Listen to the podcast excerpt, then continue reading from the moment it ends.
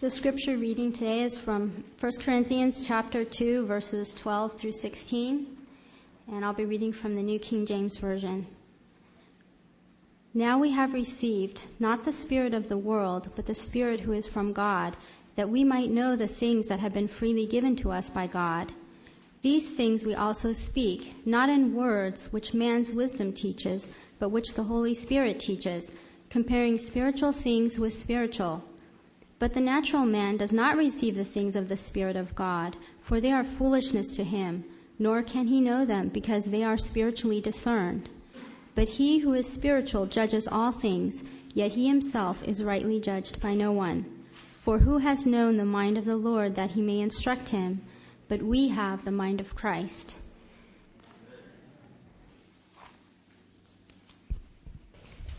Last week I talked about RSVP. S'il vous plaît.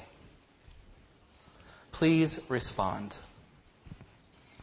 And I talked about that in light of things like sign up sheets and commitments and getting involved in some way with the body of Christ, accepting the invitations that we all do socially and collectively and part of ministries and so forth here. But the key was tied to the notion that Jesus says in Revelation 3, he stands at the door and knocks.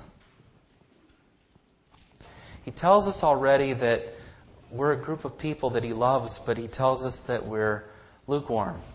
We're neither there or not there. We're just kind of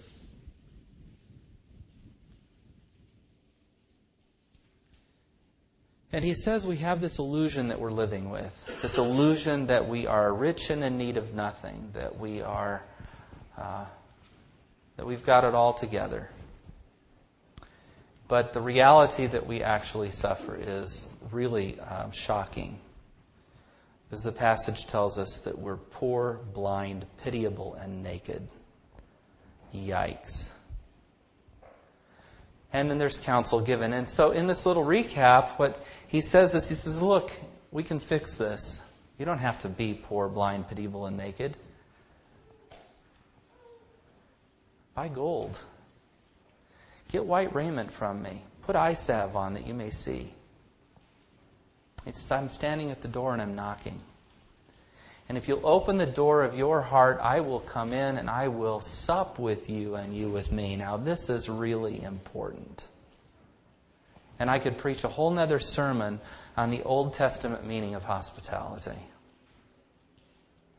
But you, if you had an enemy in your home, you were obligated not to harm him, but to protect him.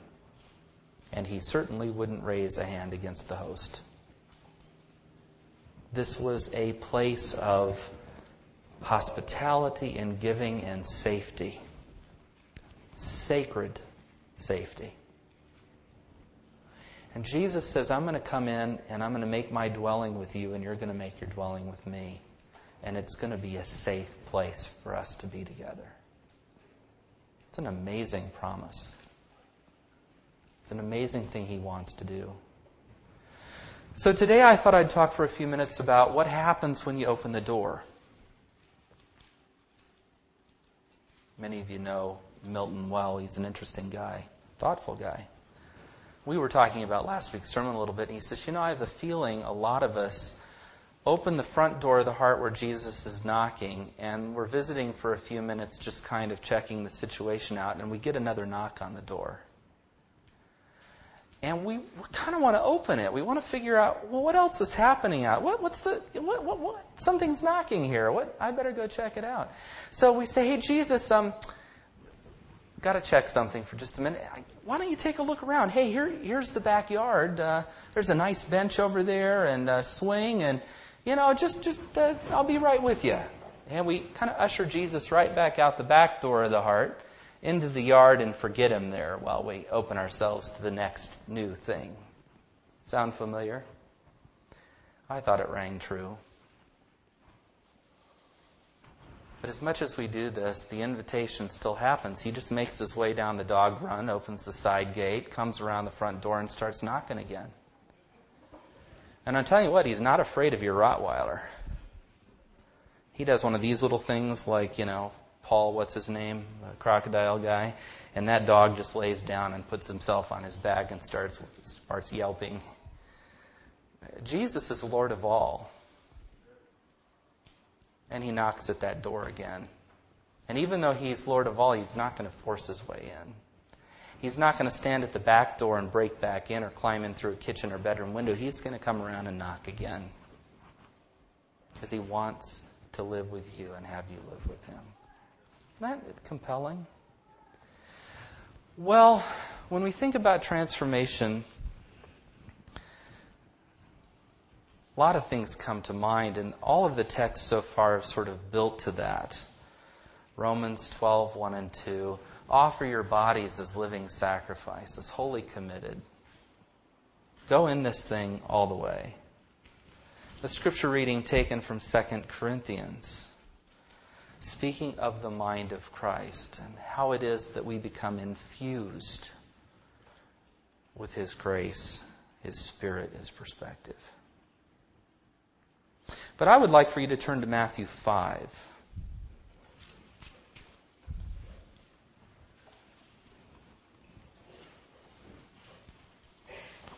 I'm grateful to Eric Thornburg, who had a uh, little calendar that had a Max Lucado quote that I'm going to read to you and then preach the outline of.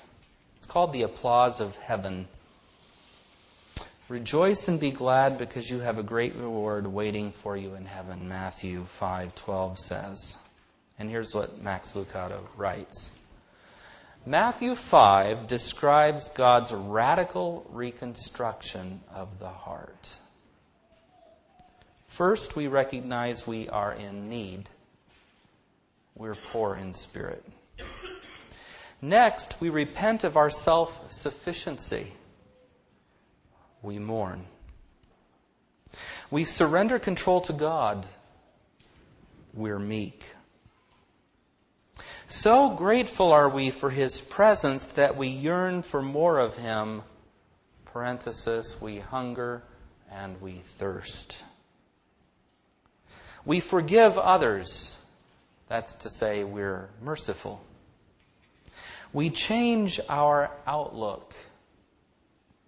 We're pure in heart. We love others. We're peacemakers. We endure injustice. We're persecuted. It's no casual shift of attitude. The more radical the change, the greater the joy. Isn't that wonderful?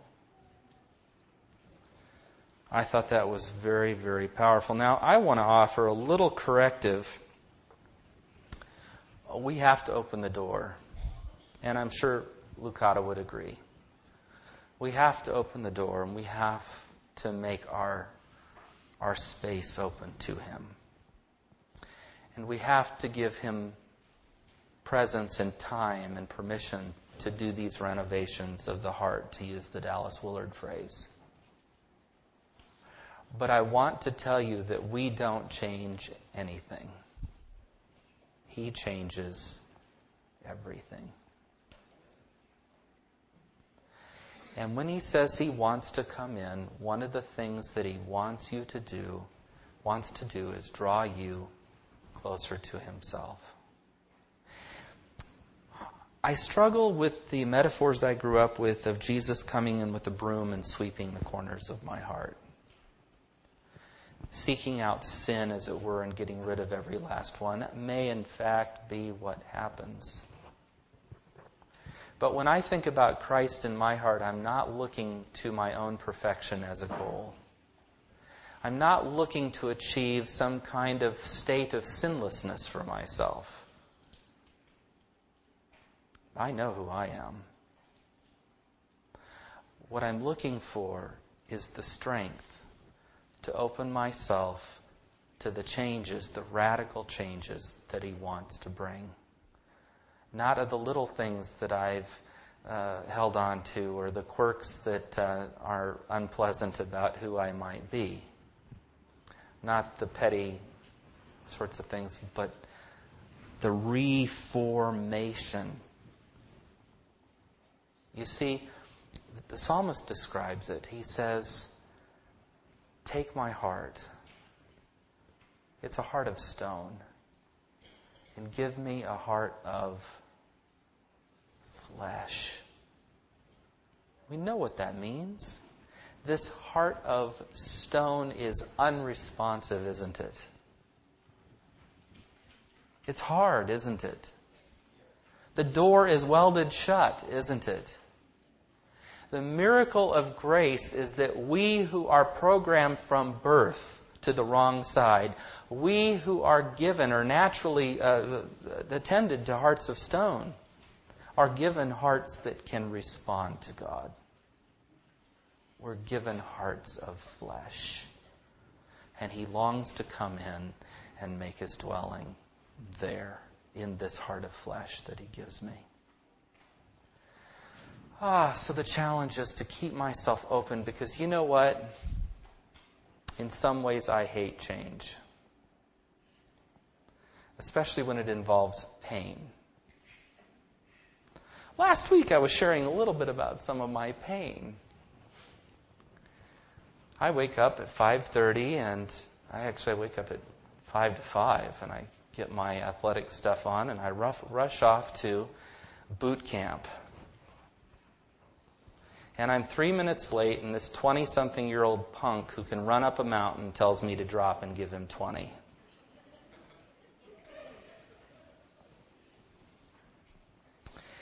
There is a carnal man living inside of me that could hurt him.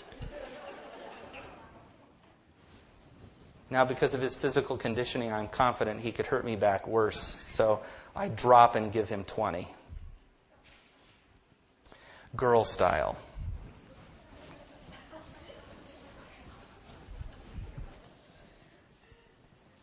If he wants me to do it boy style, we're going to be there the whole hour together. And let me tell you, people, it hurts. It hurts. We're at La Cañada Country Club. It's all dark, and the hills go up and down like this. And we're running. And I wasn't a good runner when I was many pounds thinner it hurts. Up the hill. Calves on fire. It's pain. When it's all over with, I'm really glad. I, I love how I feel afterward. But and, and slowly but surely changes are coming. My endurance is improving. I'm able to do more of the strength exercises and I'm getting better at stuff. Change is, is coming, but not without pain. And I think that's why I've not done this for 20 years. Pain. Who likes it? Who needs it? Who wants it? How many of you are into pain? Don't answer that.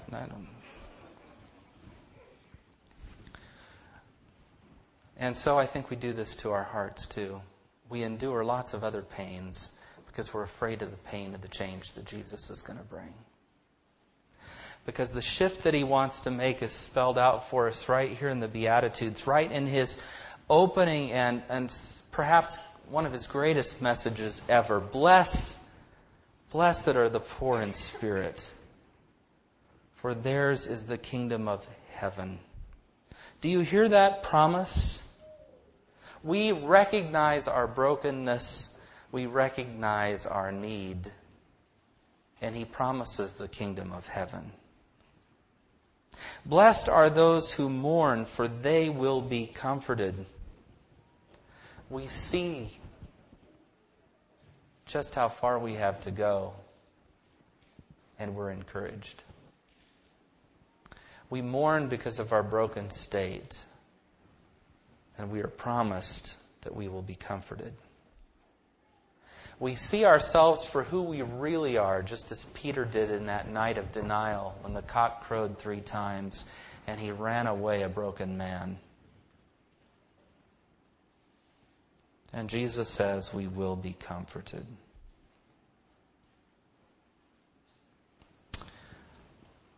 Blessed are those who mourn, for they will be comforted. Blessed are the meek for they will inherit the earth. We repent of our self sufficiency. You see, when we go to renovate our own hearts, it doesn't work very well. We just want to put the same furnishings right back in, maybe move the furniture around. You do know the difference between a renovation and moving the furniture around, right? By the way, renovation isn't just painting a wall orange and putting the credenza over on that wall and the TV on another wall. That's that's sorry. There's major work to do there. And when we recognize this, when we when we come to that spirit of meekness, that place of brokenness, that surrendering point, we've discovered what he says it means to be meek. And in that place of brokenness and helplessness, he says, You will inherit the earth. Isn't that counterintuitive? Don't you think you've got to kind of be strong and aggressive and have an agenda and you know all these sorts of things if you're going to get this this earth thing inherited? I think some of us would do what Jacob did. We put hair from a goat on our arms and roll around in the, the sheep pen for a while and go see dad that way to get the blessing, wouldn't we? We have an agenda. Oh, and to be meek enough to receive God's agenda is difficult until we realize that we're promised that we will inherit the earth. And there does come a point where we want it. I tell you what, after the first week, it was tough to take a day off boot camp. I know that sounds crazy. But Saturday, I woke up at 5 to 5. And my body wanted to move, even though that was achy and there was pain. I hunger and thirst for a, a better level of feeling and fitness. And spiritually, we hunger and thirst for righteousness. And the promise is that we'll find it. Our thirst will be satiated, our hunger will be met. We will be filled. Blessed are the merciful, for they will be shown mercy. And Jesus makes it clear in the Lord's Prayer. Depends on the version. But forgive us our debts as we forgive our debtors. Forgive us our trespasses as we forgive those who trespass against us. Matters not. The concept is the same, is it not? We have fallen short of the glory of God. And when we recognize that others are in the same place and we let it go, we open ourselves up to the sweet forgiveness of God. The merciful are open to receiving mercy. Blessed are the pure in heart, for they shall see God. Our outlook will have changed. He will have done a work in us. Our perspective, our desires, we will have changed. Don't confuse purity of heart with a pursued perfection. It is the grace of Him who lives in you, for He sees us as though we have no sin. Blessed are the peacemakers for they will be called sons of God. I tell you what, it is difficult to love, particularly when it comes to difficult people. But I have to stop and wonder if God doesn't have me on his list of difficult people from time to time.